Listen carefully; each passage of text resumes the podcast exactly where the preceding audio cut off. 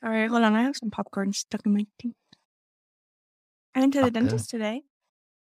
How's that? They said no cavities. Let's And then, go.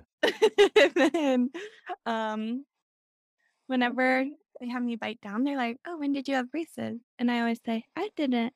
And then they look at me and they're like, "Shut up." And I'm like, "It's the only thing I have going for me right now." And they thought it was very funny, and I was like, "No, no, You really do not know. This is literally the only thing I have going. Um, I'm really excited to talk about this today because my tummy always hurts and I hate capitalism and I think they all tie together. Yeah. I think stomach aches are directly tied to capitalism, personally. Headaches, Wait, stomach aches, teeth aches, body aches, muscle aches. All roads lead to capitalism.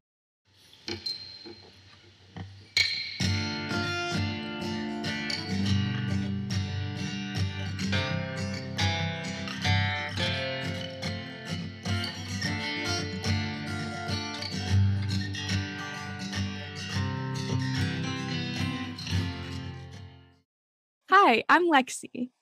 And I'm Layne. And this is My Therapist Told Me, the podcast where we unpack our lives and encourage you to do the same. Hey, Lexi, how are you? I'm so good. How are you? I'm doing well. I'm doing well. I got a job today. Yay, my little baby's all grown up. Yeah. You know, after, gosh, six weeks of being unemployed, I finally secured an offer and I get to start in a few weeks. Woo! You, the audience cheers of maybe we'll have five listeners by now. Oh, you think we'll have five? A girl can dream. we will find five, even if it takes all of our effort. Like I said in the in the early intro, all roads lead to capitalism, baby. I was speaking of capitalism, I was thinking of like posting it to my Instagram story and being like, leave us a review. If we blow up and become super famous, I will Venmo you $10. Like, I will write your name down and remember this moment. And I wonder if people will actually do it. I think so. That's I mean, we'll each Venmo people five dollars if they write a review and get us to blow up, and then we'll be set. Because then we'll have so much in our creator fund that we won't even have to worry about that five dollars one day. Yeah, we'll do some strategic planning around that. Layne, today we're going to be talking about chronic illness and chronic health. What do you know about the relationship between chronic illness and your brain? I actually don't know much at all. I'm going to be very honest. I know when we initially discussed this topic, I was like, oh, this sounds so interesting. And I think it's because it's something I, I know very little about, if anything. Okay, well, that's totally fine. Let's jump right in. So, according to the CDC, chronic illnesses or diseases are defined as conditions that last one year or more and require either ongoing medical attention or limit activities of daily living or both of those things combined. Types of chronic illnesses include Alzheimer's and dementia, arthritis, cancer, diabetes, heart diseases, and many others. And shockingly, six in 10 adults in the US have a chronic disease, and four in 10 have two or more. So this is occurring on a massive scale in our country. That's actually so high. I never would have imagined one to 10% of people live with a chronic illness. So meaning Yeah. that it lasts more than a year and Yep. requires ongoing medical attention. Yes. Yeah. I know. It's pretty scary. And coming back to capitalism, as all good podcasts do, in 2016, the total cost of direct healthcare treatment for these various chronic health conditions totaled $1.1 trillion in the United States, which was nearly 6% of our nation's gross domestic product, according to the Milken Institute. That is the wildest number I've ever heard. Just 6% of GDP? That's a wild number. Yes, it's frightening. Impressively frightening, yes.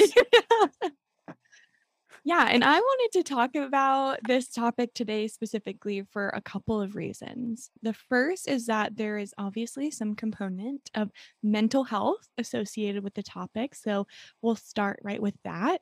As you can imagine, receiving a diagnosis of a chronic health illness can be life altering in a lot of different ways. So, you know, you can think about the day to day symptoms of the illness. And then there's also the emotions associated with a diagnosis like grief, denial, despair. But we also have to really consider coming back to capitalism. Again, I didn't realize the show would be that tied to capitalism, but there is a financial burden that can follow a diagnosis. So, a lot of people, especially in places without universal health care, cough, cough, have to make a difficult decision between their health care and their basic living expenses. And I don't think that's fair. And I think that can add a lot of extra stress on top of a new diagnosis. It's hard to really comprehend just how damaging not having universal health care is. And I'm saying this to you as somebody who just went through this period of unemployment. Like, thank God I'm not 26 yet because trying to get basic health care without health insurance in the US is already a nightmare. Yeah. And so to add everything else and to like think about compounding all of these issues, ugh, it's a lot. just hard to imagine. Yeah. Yeah. So, why does all of this matter? Well, it matters for a lot of reasons, but people with chronic illness are two times as likely to suffer from anxiety or depression as those who do not have those diagnoses. And for specific chronic illnesses, that rate can be even higher. And there's things outside of anxiety and depression too. Some people can develop PTSD, which, if you aren't familiar, is post traumatic stress from a diagnosis, a treatment, or even the ongoing battle with this specific illness. So, for example, one study that I found said that one in five cancer patients developed PTSD after their diagnosis, which is really significant and, and quite scary to think about. So thinking about that, I'm curious if that means that the diagnosis itself was the, the traumatic event. Is that what the study was saying? Mm, that's a good question. I think it can be all the parts of it. I think it can be the diagnosis. I think it can be the treatment, like going through chemo, for example, for a cancer treatment can be very traumatic. And I also think sometimes the longevity of the fight for cancer can just cause it as well. Like you hear of stories of some people who are navigating cancer treatments for several years or will go into remission and then it will pop back up. So I mm. think it can be a lot of the different parts of the process, but certainly it sounds like the diagnosis can be contributed to it as well. Wow. Yeah. And I think it's important to talk about this because with managing certain mental health diagnoses like depression, it can be really challenging to manage your self care. So if you think about First, you're having to manage maybe your finances. Second, you're having to manage the conditions of the actual thing that you have been diagnosed with. And then now you're also having to manage a mental health illness or struggle. I mean, it just, there's a lot of layers of difficulty there. And I am not a science queen, but I am a research queen. So I found That's some right. interesting I found some interesting research that suggests that this link between mental health and chronic illness can be because of a lot of different reasons.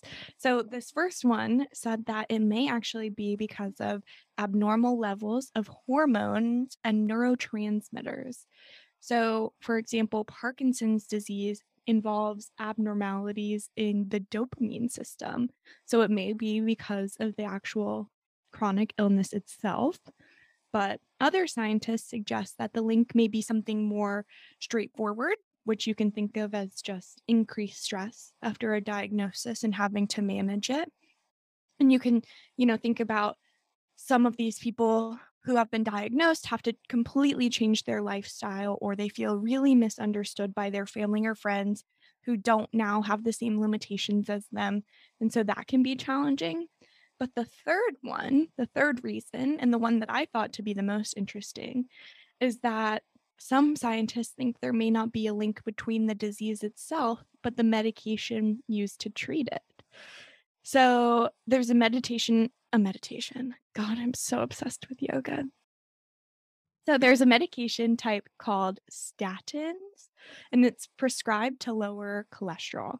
But some studies have found that that specific type of medication may actually contribute to depression because the natural levels of cholesterol in the brain help you to release neurotransmitters. So when that cholesterol lowers, it may not be releasing. I'm not going to pretend I know a lot about what that means. Again, I'm not a science queen, but it doesn't sound good.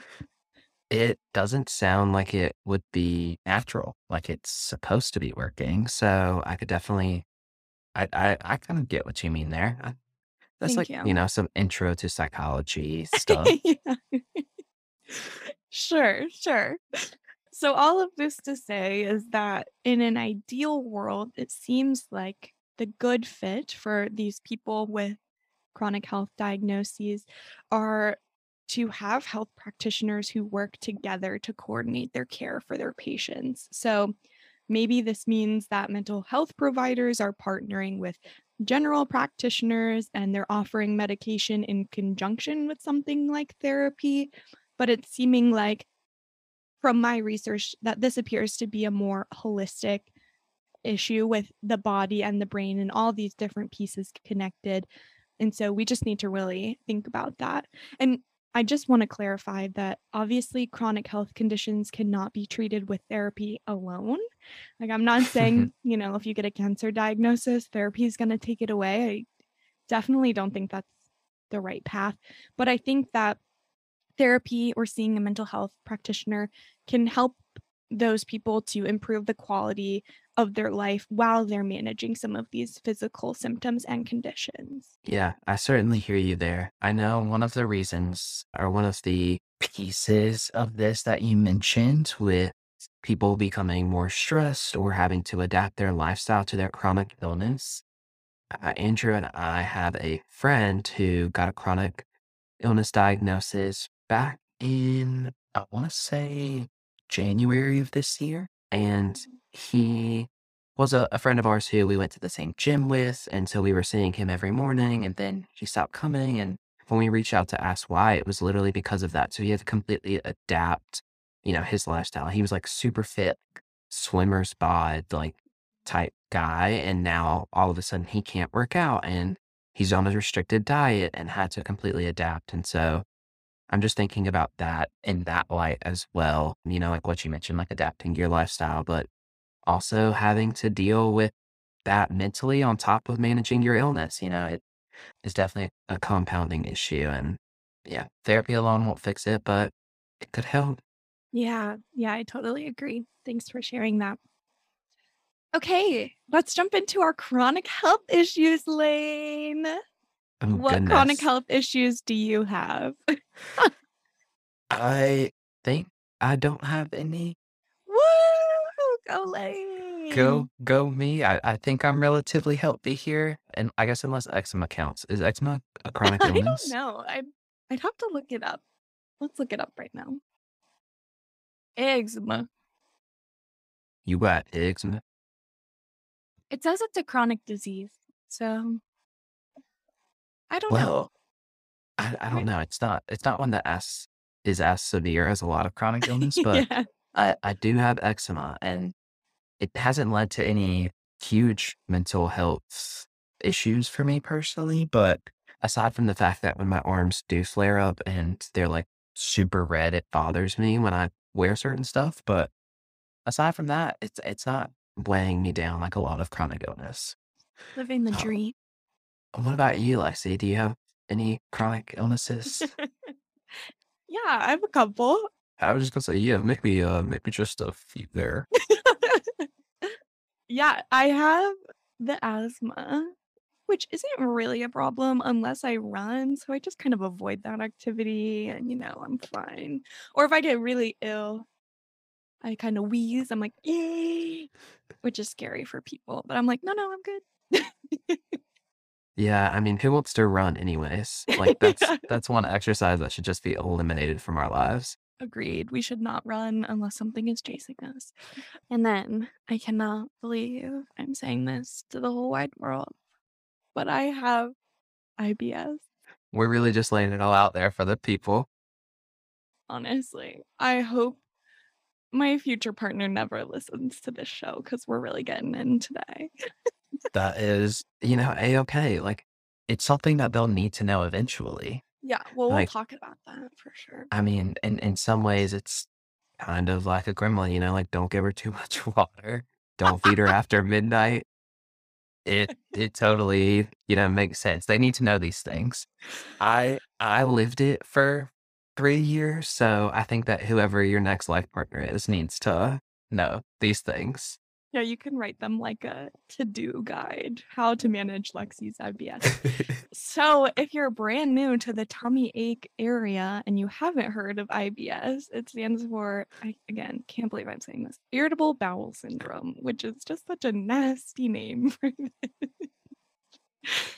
And it's an intestinal issue, and that's all I'm going to explain. If you want to learn more, then you should look it up on your own because I don't want to talk about poop on the show. But um so I was diagnosed with this while I think we were juniors in college, and I've had to be very cognizant of the types of foods that I'm eating, even to the point where I'm now on this super fun thing called a low FODMAP diet. Have you ever heard of this, Layne?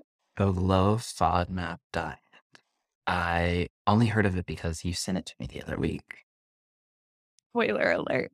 Yeah, so for those who don't know, it's just very restrictive. There's, you know, no dairy, no gluten, limits of certain types of spices like onion and garlic, no high fructose corn syrup.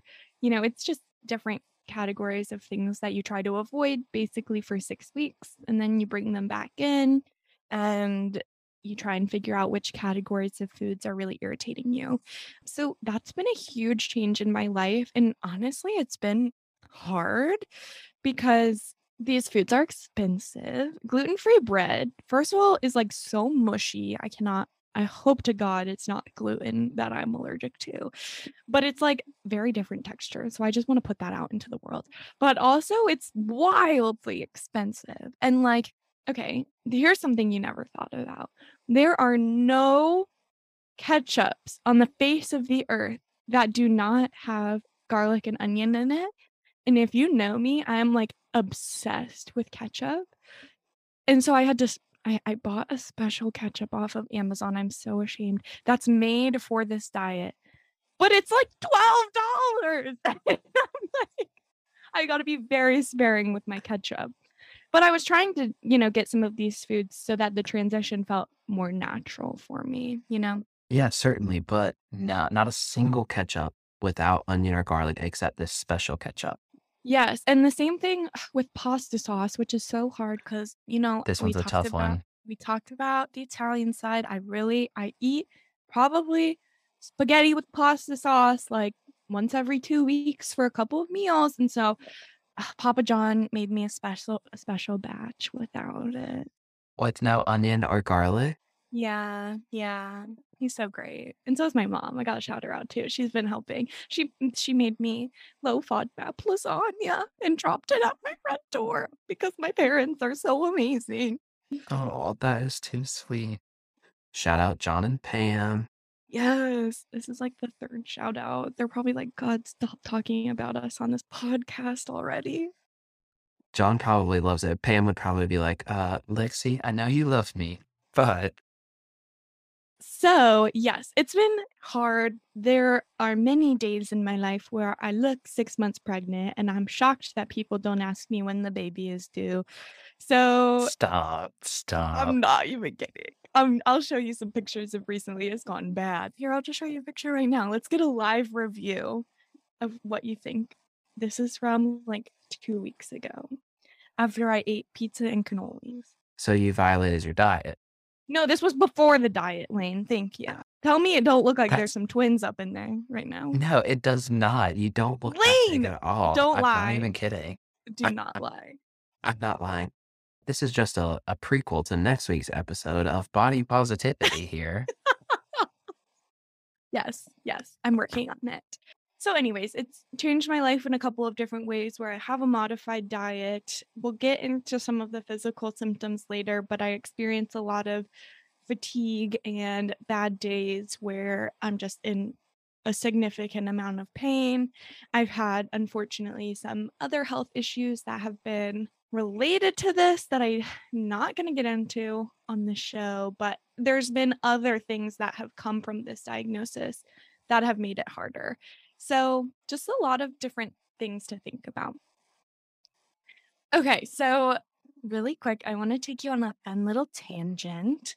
So, we're talking about our gut, and I'm sure that you've heard that the brain and your GI system are intimately connected, right? You've probably hmm seen it in articles or online or things like that. Johns Hopkins Medicine has even gone so far as to say that they think that there's like a little brain that lives inside your gut, which is really your, it's called the enteric nervous system or the ENS for short. And mm-hmm. it is essentially two layers in your GI tract that have over a hundred million nerve cells. And so while those nerve cells are obviously not capable of thought like our brain is, they do send messages and communication to our brain. But Johns Hopkins Medicine has found that irritation in the GI system may send signals to your central nervous system or your brain, which can trigger mood changes. And this is huge because for decades, people have been saying it's the other way around. You know, people have said that Huh. when you're stressed, it'll cause gut health issues, but it's possible that it could be reversed or both at the same time. So, what do you think of that? That's super interesting. The last part you mentioned, just like the brain causing the stomach issues, I'll never Mhm. forget one of my elementary school teachers always used to get mad at one of the other classes because they'd be so loud in the cafeteria. And she was always super adamant that if they didn't calm down, they were going to stress her students out, which would cause them to get an ulcer, as if like our stress would lead directly to like her Mhm. GI health. Mhm.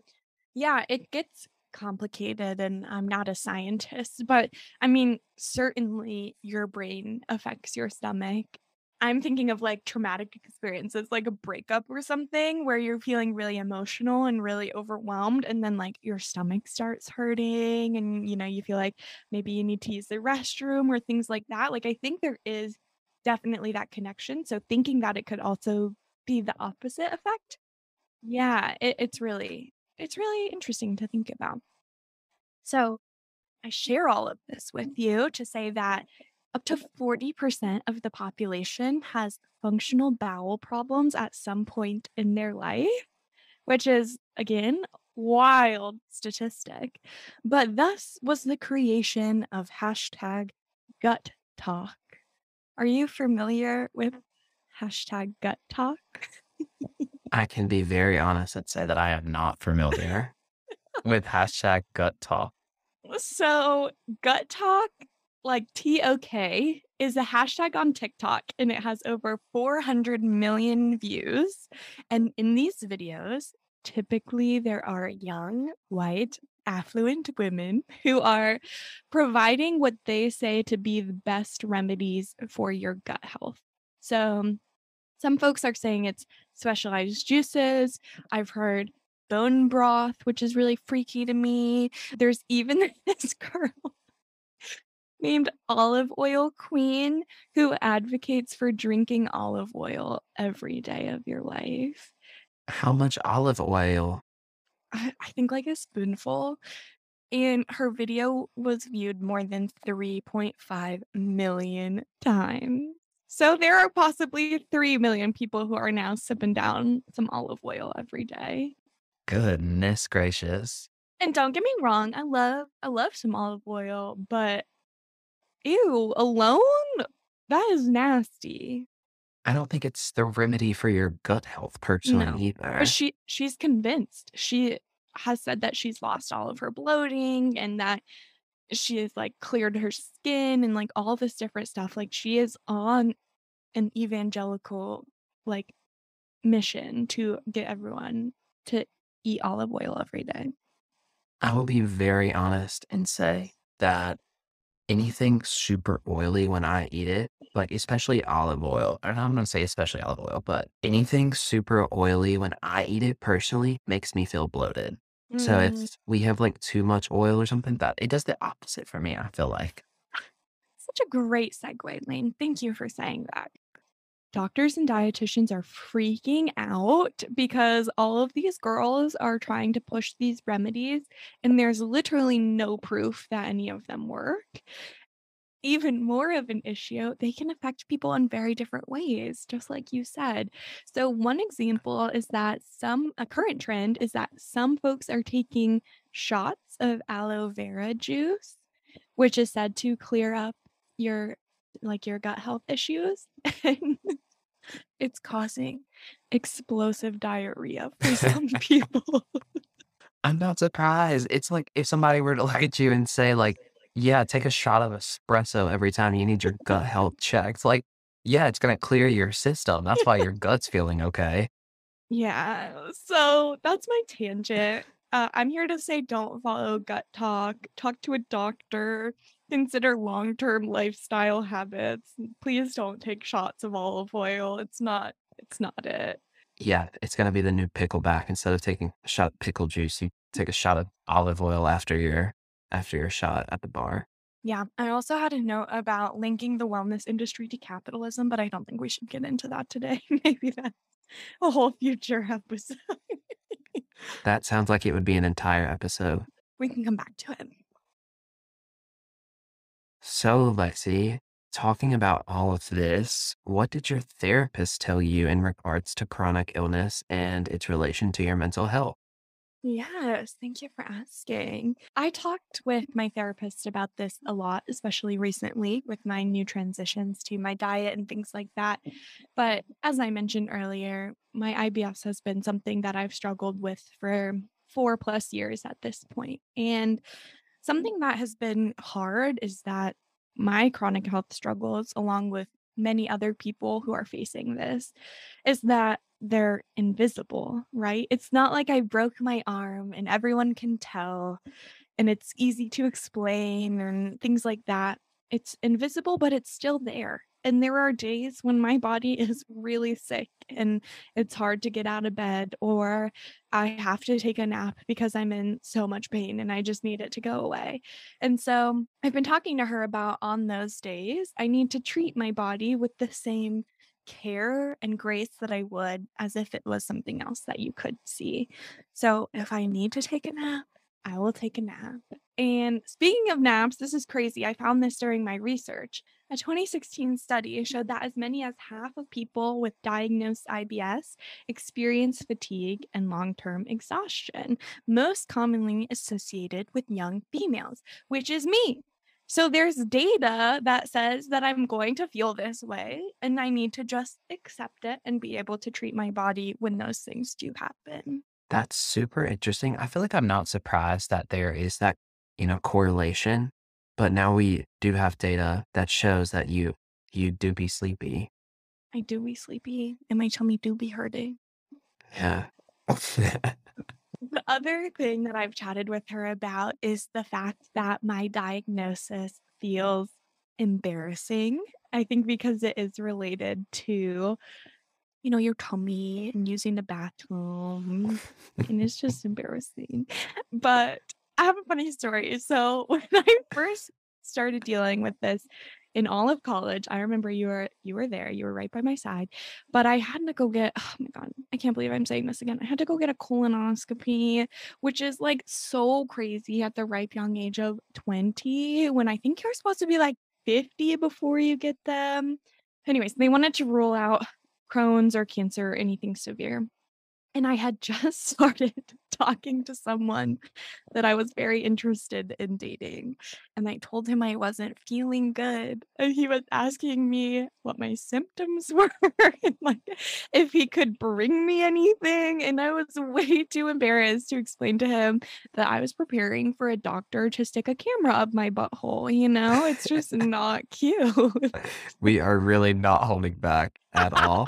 I mean, people know. I just want you you all to know what to brace for for colonoscopy if you haven't been mm-hmm. yet. They're so fun. So Yes, right? It's embarrassing to explain to partners. We talked about that at the beginning of the show. You know, I'm one day gonna have to tell other people about it, and it's it makes me nervous. But I think another part of this is that I often joke about it a lot, you know, say my tummy hurts, I'm lactose intolerant.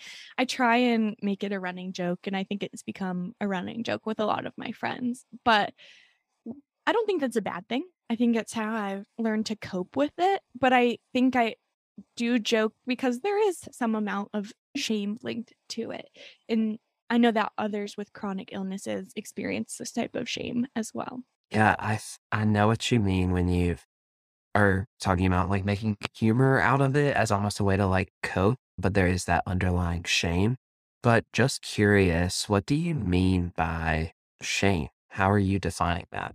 No, that's such a good question. I feel like a lot of it comes from this internal internalization of the cultural belief, specifically in Americans, is that we are somehow at fault for getting or continuing to be ill. And I feel like that's just a weird narrative that we've been pushed for most of our lives. Like, if you eat healthy, if you work out, all these things, you won't be sick. But sometimes that doesn't help you at all. I also think there's shame surrounding the fact that illness can make our bodies look different. You'll hear that a lot of folks with chronic illness struggle with weight loss, weight gain, you know, bloating, like I talked about. So it's just, you don't feel like yourself and you just feel like you look different than yourself. And I think another part could honestly be the vulnerability that's attached with it. So, you know, you can think of examples of people having to use a handicap pass and sometimes they may look physically fit and people will judge them because they're like why do they need a handicap pass? Or in my case having to ask for dietary restrictions to be accommodated. It just makes me feel like people have to go out of their way to take care of me which as a people pleaser is just not a fun feeling yeah, I totally hear you on that. You know, the handicap parking comment is actually so true and something that I I feel like heard mentioned before, but it kind of painted it in a new light, you know, being able to understand that not all illnesses, disabilities, whatever we want to call them, are necessarily visible and that people are living with stuff that we'll never know about unless we know them as a person. Yeah, absolutely. And of course, you know, I'm working through this shame with my therapist, and we've spent a lot of time talking about it. And something that we've settled on is that, you know, I really have the power to share whatever diagnosis I get when and where I want to. It's not something that I need to announce to the world, but here I am on the podcast announcing it to the world. Yeah, yeah. I mean, and again, this all goes back to our very first episode. Like, we want to decrease the stigma. And yes, this is super awkward for me to talk about. And I don't know. It's weird. It's hard. But like 40% of people are dealing with some sort of gut health issue right now. So I know there are other people who feel the same way. And six in 10 people are dealing with chronic health issues. So, like, a lot of us are dealing with it. Let's just be honest about it. And going back to the shame piece, you know, it's really not a burden to ask for what I need if it's going to keep me healthy. It is my right to be able to do that and the people who care about me will respect that and and do whatever it takes to help me with that. The last thing I talked about with my therapist is shifting my perspective to remain positive. So, I Mm. mentioned earlier that the diet that I just started is pretty restrictive. And when I started talking with her about it, I was using words like hard and scary and overwhelming. And so she called me out on the fact that I was using threatening language, which can trigger my brain and my body into being anxious. So by going into it with this mindset, I could have potentially been setting myself up for failure. And so she asked me to consider flipping that perspective and to think about a way to instead reflect the positive intentions that I have for starting the new diet. So, for example, I am going to do well with this diet. It is going to help me get my stomach under control, and I'm going to live a free life without boundaries. And I think that's just a totally different way of approaching it. Yeah, flipping the narrative on yourself can be really hard sometimes, but getting into the mental space that you can actually do something rather than it being this like huge, daunting, shadowy cloud around you is super important. So I'm glad your therapist told you that one. Thank you.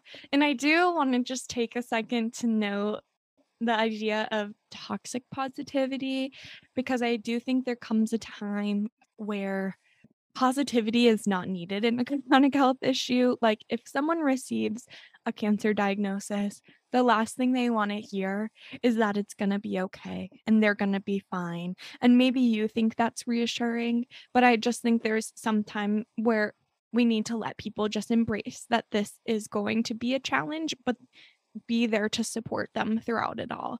And I think that can look like asking what they need from you in that moment.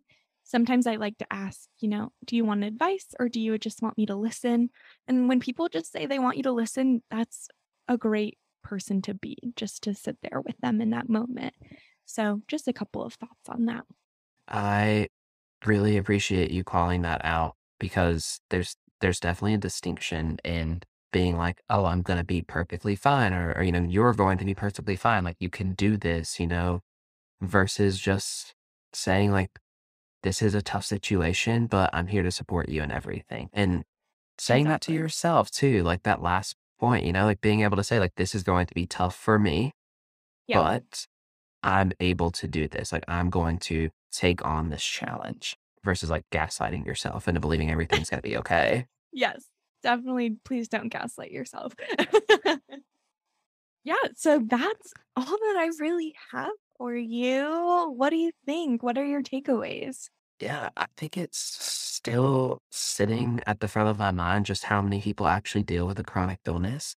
I never would have thought that it was as high as a percentage as it is in the US, but maybe that relates to capitalism and its toll on our body, circle. if I'm being honest. And just thinking about your chronic illness and how it's had an impact on your mental health and the way that you're coping with it. I'm just, you know, so proud of you. I've, I've seen a shift in your perspective and I'm here to, you know, support you wherever I can. But ultimately, I think that if you are dealing with a chronic illness, know that there are people out there who will support you. Um, and if it is having an effect on your mental health, I think you should go to therapy. Ah, Join us in therapy, everyone. It's great. Join us in therapy. Anything else you want to add, Lex? No, just keep taking care of yourself and give yourself the space to grow. I don't know. We're we're still figuring out how to close these. Yeah, closing has honestly been the hardest part. Editing the last episode, I just like pulled out some dialogue and stuck it in somewhere because I was like, That's this is how we end the episode. Those of you who have uh, bared with us, Born? Born? Bored? I don't know. those of you who have survived in this episode, we thank you for listening and know that this dialogue might be random and, and pulled out just so we can have a good closing. and follow us on Instagram. Follow us on Instagram at My Therapist Told Me Pod. Woo! Bye. We'll see you in therapy.